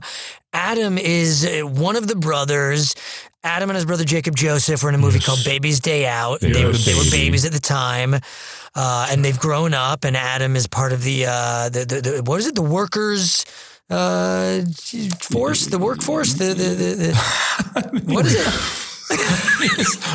the, uh, the freelancers, right? The I'm part, I'm part of the freelancers uh, workforce, as, as is my uh, my brother, uh, my, my brother Jacob Joseph. Where I'm, uh, I'm, I've they've picked up, they Did- picked up the call. Oh, great. I'll put this down. oh Jacob Joseph Stay. I like to t- sometimes I tell my ice cream to stay so it doesn't disappear before I can finish it. What what uh, flavor I are you said having tonight? stay. Oh, jeez. What flavor are you having tonight, Jacob I Joseph? love Rocky Road. Really how do. are you boys That's doing Weird Al. That was Weird Al. I'm That was good. good. We're fine. We're fine. we, we are uh, now. You know, uh, we uh, we have been. Uh, well, maybe you don't know this. Maybe you don't know. We've been contacted. Uh, we've been contacted Mm-hmm. by uh, our old friends, my old uh, girlfriend, and Jacob Joseph's old girlfriend. As well. Yeah, we we did it.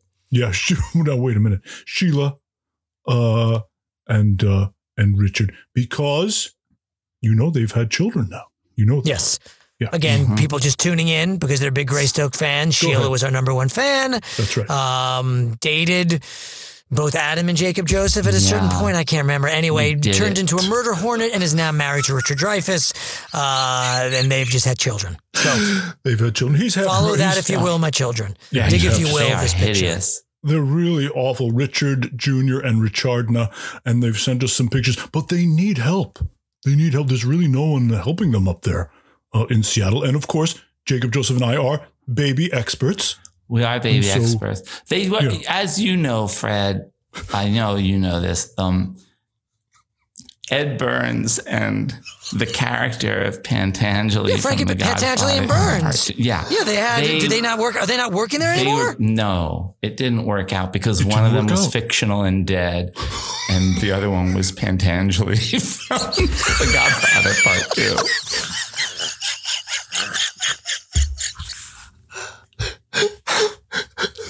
I, I think I got that mixed up, but No, you didn't. No, you didn't. Not at But yeah, no, they're oh not no, doing it now. Pentangeli and Burns didn't work oh, out. It didn't work out. So we're we're trying to right now. Jacob Joseph and I are trying to raise money to get up there, uh, to uh, uh to you know outside of uh, outside of Seattle. I mean, to all the- things considered, that probably makes more sense.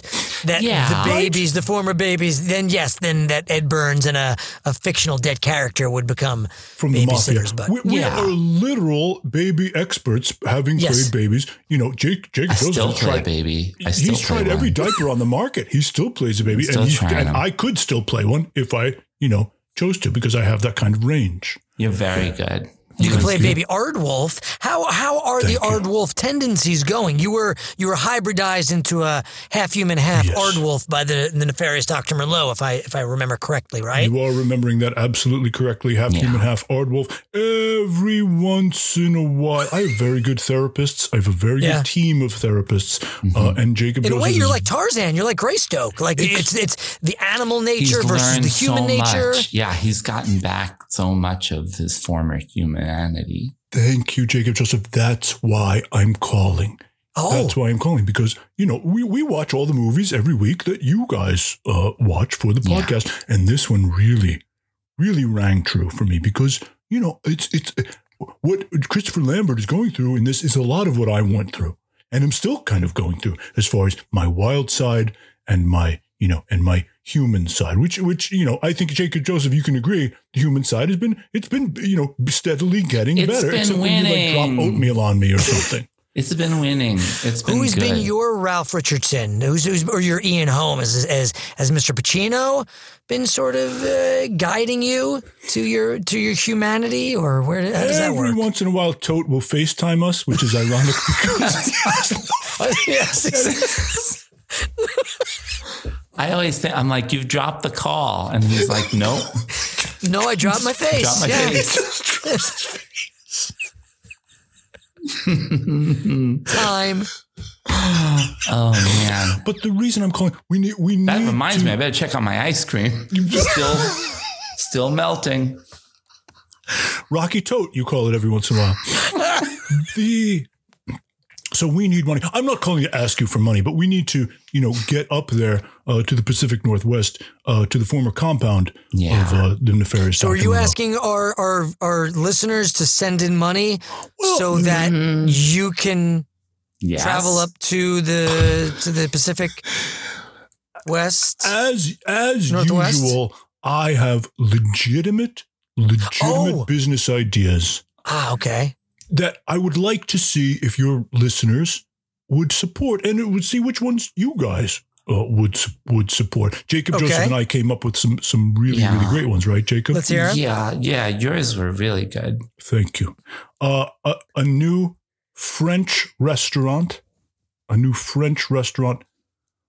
The Legend of Buffet Blokes, Fjord of the Crepes. Wow. It makes me proud of him just when he says it. Thank you. Thank you so much. Wow. We all know It's so that- fancy. It feels elegant. It feels Oh, like I want to put on. I want. It feels like What do you want to put on, Jacob Joseph? Other than the tuxedo colored that was diaper. it. I want. yes, it was a tuxedo. It was like a fancy. Di- I was trying to think of a fancy diaper. Like I want like a glitter diaper or something. Like like if Joan Collins is wearing a diaper, which she might be. I'm pretty sure she or, is at this or point. just a clean diaper, one that's not That filled with your own good. feces. Yeah, for once. That Yeah, would be yeah. great. A diaper with a dicky. And I'm not talking about what's in the diaper. Now listen. the legend of Buffet Blokes Fjord of the Crepes. We all know that Fre- the French are very famous for their crepes. And that, you know, part of the French landscape is the fjords. Do I have that right? And that French men are called blokes. That's mm, The Legend of Buffet Blokes Fjord of the Crepes. Good day, good. I'll do my best French accent. Good day, Okay. mate. I'm Buffet Bloke, and welcome to the fjord, fjord of the Crepes. I do a really good French accent, don't oh, I? Joseph? My uh, international c- crepe buffet features various meats, cheese, and other rare and exotic food items from around the famous fjords of France. If you can fit it inside a crepe, we can fit it in front of your goddamn face. You can even put an now here's where it, the connection back to Greystoke. You Okay. can even put an ape in there, or just the most delicious part of an ape, because as we say in France, bon ape tit. the legend of buffet blokes, fjord of the crepes. It's crepe-tastic. Oh Gentlemen, Oh God, what do you great. think of that idea? I- I'm I'm hungry for ape tit. Um, yeah, it sounds. So I mean, so I'm sold. Yeah, you sold me on that. It You got sounds to see it in the movie. You literally saw a lactating ape in the middle of the movie. That's where I got the idea. That's oh, great. where was That is- Nora Francis Connie's coat in that scene? Oh That's no! what I'm trying to say. yeah, yeah. That was good. That was good. I like that Okay, part so what's what's your other business idea? What else? You what like else that you part got? of the movie, Jacob Joseph, with the I ape liked tit? it because that was because it was sexy. A pitch to a Chamber of Commerce's travel bureau. A pitch to a Chamber of Commerce's travel bureau, very specific Chamber of Commerce. yes. Go Lansing alone. When you think vacation destination, what do you think of? An island in the Caribbean? An amusement park? Something else fun? Well, if you're like me, you don't think of any of those things. You think of Lansing, Michigan. Lansing, Michigan. Yes. We've been there many times, haven't we, Jason Yesterday. Whether you're learning why gravity at the Oh, I thought you impression meant like lancing a boil, but alone. Oh, that's good It's too. like that though. It's- Yeah. the whole go there- city kind of smells like. Sorry, continue. So you're in Lansing, Michigan. It's a similar experience. Whether you're learning why. Unlike gra- Greystoke, which was a simian experience. oh, that's good. I'm sorry, I had to get it in there because I know I usually don't think. You're thinking so well today. It's going. It's going. really are. I think it's, the rocky good. road. Oh. You guys are working so well together. You're so complimentary of each other. You've come so far. There's so Yeah. much bickering in the past. You've really the therapy's working. It's Therapy's really, working. It's really working. Very little Aardwolf comes out anymore. Whether you're learning why gravity at the Impression 5 Science Center or you're feeding live maggots to Cody, the Madagascarian lemur. Lemur? Is it lemur? Lemur? when Christopher Lambert says it, yes. I always say why gravity when I fall out of bed. why? You break up. I say why I- gravity? I Yeah. go, why gravity? And then I have a I have a camera up on the ceiling to capture it. When I look up to it, I'm like, why gravity? And then I get the footage and I it hasn't gotten me any hasn't gotten me any parts yet, but No. but I'm on camera. Not taking over now. TikTok. You no. have to oh, I could put go- on TikToks. Yeah, you go viral. Oh wait, did you say TikTok? I was thinking Tic So lemurs.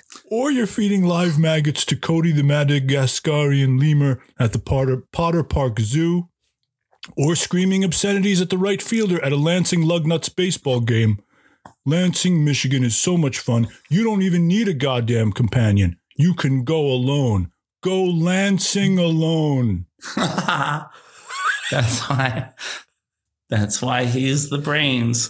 So, what do you think, Jason, Fred, Dan, of the two ideas, which one would you invest in so that we can have some money to go up to Seattle and help our friends, Richard and Sheila raise their two beautiful, hideous children. I don't know if they're my two favorite ideas of yours. But Uh, they, we only have two this week, so. I beg your pardon. I have romancing the scone. I thought I could. That could be. I I could set up a tent outside of the crepe, the tit crepe place, and I could just. I thought if that if you liked that one, then we could just go fully into pastries. Jacob, that would put you in competition with with my business, with the buffet blow. Why would you? Uh, why would you want to be in direct? Why No, would you want to gonna- be? Could you? you why would you? No, no, no, the Art coming out. Rocky Road. I'm gonna get you, Rocky Road. Hello? Hello. Oh, Oh boy! Oh no. Oh no. Oh God. That was a. Mm. He went full Aardwolf there, and there was no Ralph Richardson I or Ian Holm to stop him. Oh no. I think Jacob Joseph was just trying to. I think he was just going to. I think he wanted it to be a side business for the. cra- I don't think he meant to. I don't think he meant No, it. but, to He but you know, Adam, he's got so many issues to- with his brother. He's got so many issues. think he trying to and compliment him. Yeah. I, I think if, I if. Jacob Joseph, if we, you know what, if we can get Jacob Joseph back, but have him audio dubbed by Glenn Close, that might soothe the Aardwolfian beast a bit more. But but other than that, this is just this is something. It's it's, it's like Cain and Abel. You know, it's like as old as time. It's just the, the battle between brothers. It's true. it's Um, very true. Yeah. you know, yeah. but uh, that being said, the, you know, they're, they're it sounds like they're doing well. They you, were went, doing you almost went Pentangeli there. Ah, that being said, Yeah, Adam goes one way, Jacob Joseph goes another. Uh, Grace Stokes says, ah, winner. Wow. They're like Cain and Abel, but they're not able to do much of anything. which is- thank you very much. Next time on opening weekend. next time. yeah, that's right. That's good. That's good. But we should say Should yes, thank you to everyone who's been listening and to, and to keep listening and keep putting the word out and find us on the iTunes and the Apple podcasts and the Spotify's and and check out the website openingweekendpodcast.com and wherever you find wherever you find your podcast you're going to find us sitting in the corner wearing the terry cloth robe staring at you trying to get you to maybe watch a movie that you shouldn't watch. A little above your age range but just trust it It'll be okay. Just go We're with like it. we're Nobody's we're your cool nerdy babysitters. Right, That's us. We're gonna take care of you. we help you suss out those movies. That we help you suss them out. Thank you so much for joining us for episode 72 of Opening Weekend. Next time, we're going to skip forward two years to the spring of 1986 and the April 11th release of Offbeat, starring Judge Reinhold. I know this is a movie that I've never seen, but is. Uh, is it near and dear to your heart, Fred, or does it give? There's a bit of trauma involved with this oh, okay. movie. Oh, so- bit of all right. trauma. Oh, so it's going to be hard for you to watch this one. Yeah, it, it's going to bring back some memories of I don't want to say, I, I dare not say her name Oh. again. Oh God! keep all the keep all the coats out of the room. Get all the coats out of the room. So yes, we'll be looking at Offbeat, starring Judge Reinhold. Critters, the Gremlins-inspired creature feature directed by Bill and Ted's Stephen Herek. I think it was his first film before Bill and Ted. And the low-budget cult classic, The Toxic Avenger. So that's like that's like two kind of low-budgety horror sci-fi things uh, in the mix next week. I've never seen. I've seen Critters. I haven't seen the other two ever. Oh, But, wow. uh, Okay. I'm looking forward to Toxic Avenger. I don't know Would what to it be would it that. be out of bounds to call next week a schlock fest? Pray, Yeah. probably. It probably is. It probably is. That kind of like right before summer, right Yeah. before the big releases come along and they're rolling out some kind of negligible content, but which should be very fun to watch and talk Great. about. Uh, yeah, that's next time on opening weekend. Dan, what you got for us? I'm gonna, I'm gonna see if my uh, can my hands do. Uh, let's see. Let's see what happens. How- Can they not? If, can if your can hands can't, I know to? another part of your body that probably could. Wait, I'll, I'll do that again. Wow. I can't do it. That's very hard. That's I'll tough. give- your I'll give hands aren't your, your hands. You you do music. Your hands do music. They don't do guttural Yodeling, jungle like noises. Jungle yodels. Jungle I wanna have- but I, but I want to have the same superpower that Tarzan allegedly had, which is the power of mimicry. Let me try one more time. Close? Not even close. Yeah, buy that. If I were in a jungle and I heard that, I'd be like, "That's Tarzan or Dan Matisse uh, doing his hand farts." All right. I guess we got to do Romancing the Stone by Eddie Grant, even though it's not in the movie anywhere. And even though one of the final credits is Romancing the Stone song by Eddie Grant. You never hear it, right? I don't think you hear it. I don't but think I so at all. I remember the music video being all, playing all the time in spring of '84, and yeah, and they would have clips from the movie in the music video because it was I tied have to that. no But- recollection of it. Uh, I think it went a little something like this.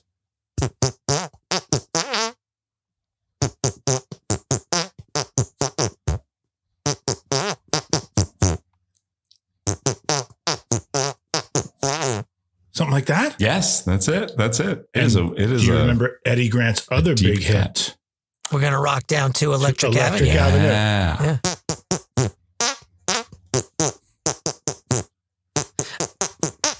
Nah? Yeah, it was Out good. in the streets, Out in the out in daytime. the streets, So good. Prestock is swinging, and the dead monkey puppet is singing. It's meat. It's meat. it's what's for dinner. The opening weekend podcast is produced by Jason O'Connell, Fred Berman, and Dan Matissa, with editing by Jason O'Connell and sound mixing by Fred Berman. Additional help and technical support provided by Ethan Duff. Thank you for listening.